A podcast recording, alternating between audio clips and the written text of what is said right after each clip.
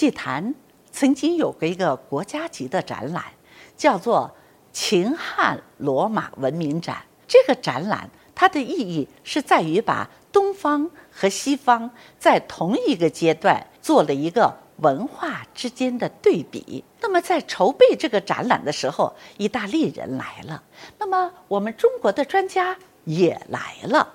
意大利人热情洋溢，说我们要做，要做一部分公共生活。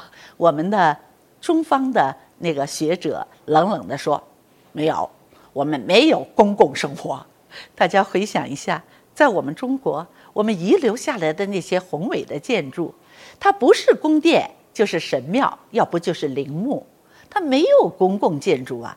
意大利人非常不理解。怎么没有公共生活呢？我们的公共浴室、竞技场，这些都是公共建筑啊。但是他们实在是太不懂得中国了，因为我们中国实际上从秦以后，它就是一个大一统的专制的国家，它没有公民的地位的。而在古代的罗马帝国，即使是它到了罗马帝国的阶段，它依然有选举。那么，他的公民是有选举权的，还有申诉权，这一切都是写在罗马的法律里头的。我们从这个展览，我就可以得到了哦，原来在古代的罗马，无论是他的共和还是帝国，公民是非常重要的，因为他们的官员是选举的。要选举就需要发表演说，要演说就要场地，因此罗马的广场特别多。它的广场并不太大，它往往呢是一个路口，有这样的一块空地。那么人们聚集到这里，别忘了那时候没有扩音器啊，人们就在广场上头讨论着国家的大事。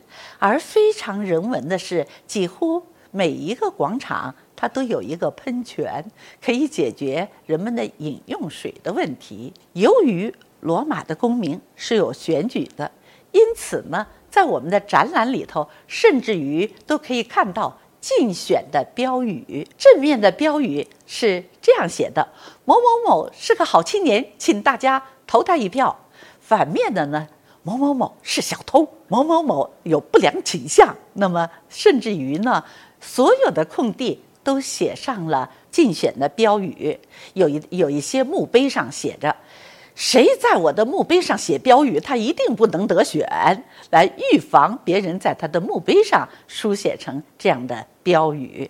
因此呢，当我们策划一个展览的时候，东方的帝国和西方的帝国本质的差异就出来了，因为西方。尽管是到了罗马帝国，它要依靠公民的，公民是有选举权的。在罗马帝国，最最恢宏的建筑，不是宫殿，而是公共建筑。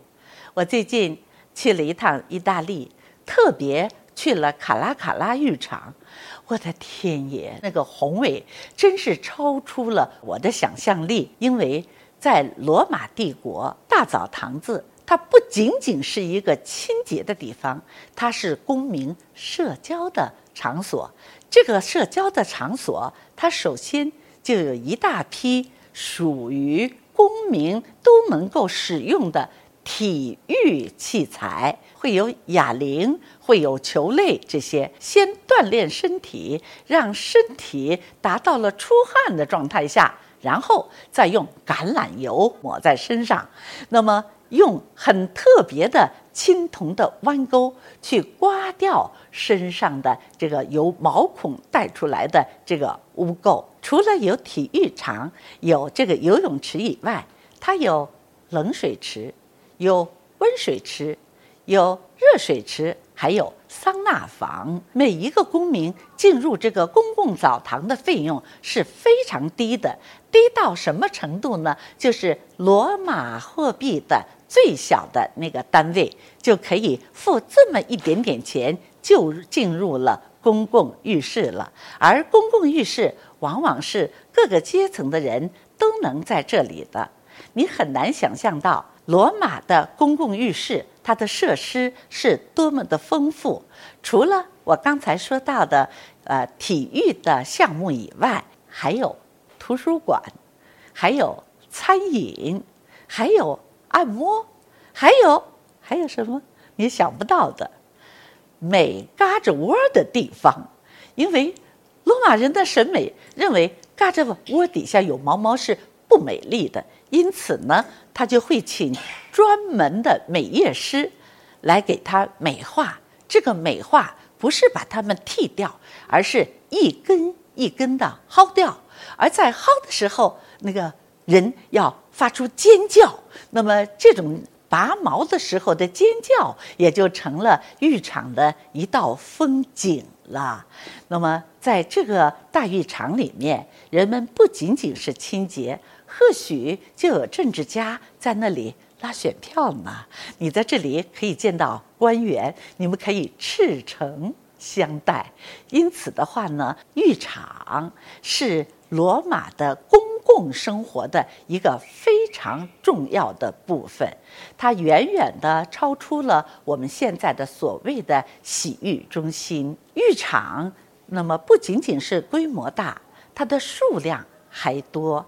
在古罗马城的盛期，它的人口达到了一百万人，超过一千人的大型的洗浴场就超过十座，而更了不得的是，大大小小的浴场超过一千座之多。而之所以罗马人能享受这样的洗浴，离不开另外一件非常浩荡的工程，那就是。罗马的自来水供给系统，包括在西班牙的，包括在法国的这些高价的引水渠，就是解决了水的传输的问题，甚至于富有的人们可以拥有自己家用的自来水。正是由于公共的自来水系统。它才解决了我们洗浴的那个水的来源的问题。那么，既然说到水，我们又不得不提到罗马文明非常文明的地方。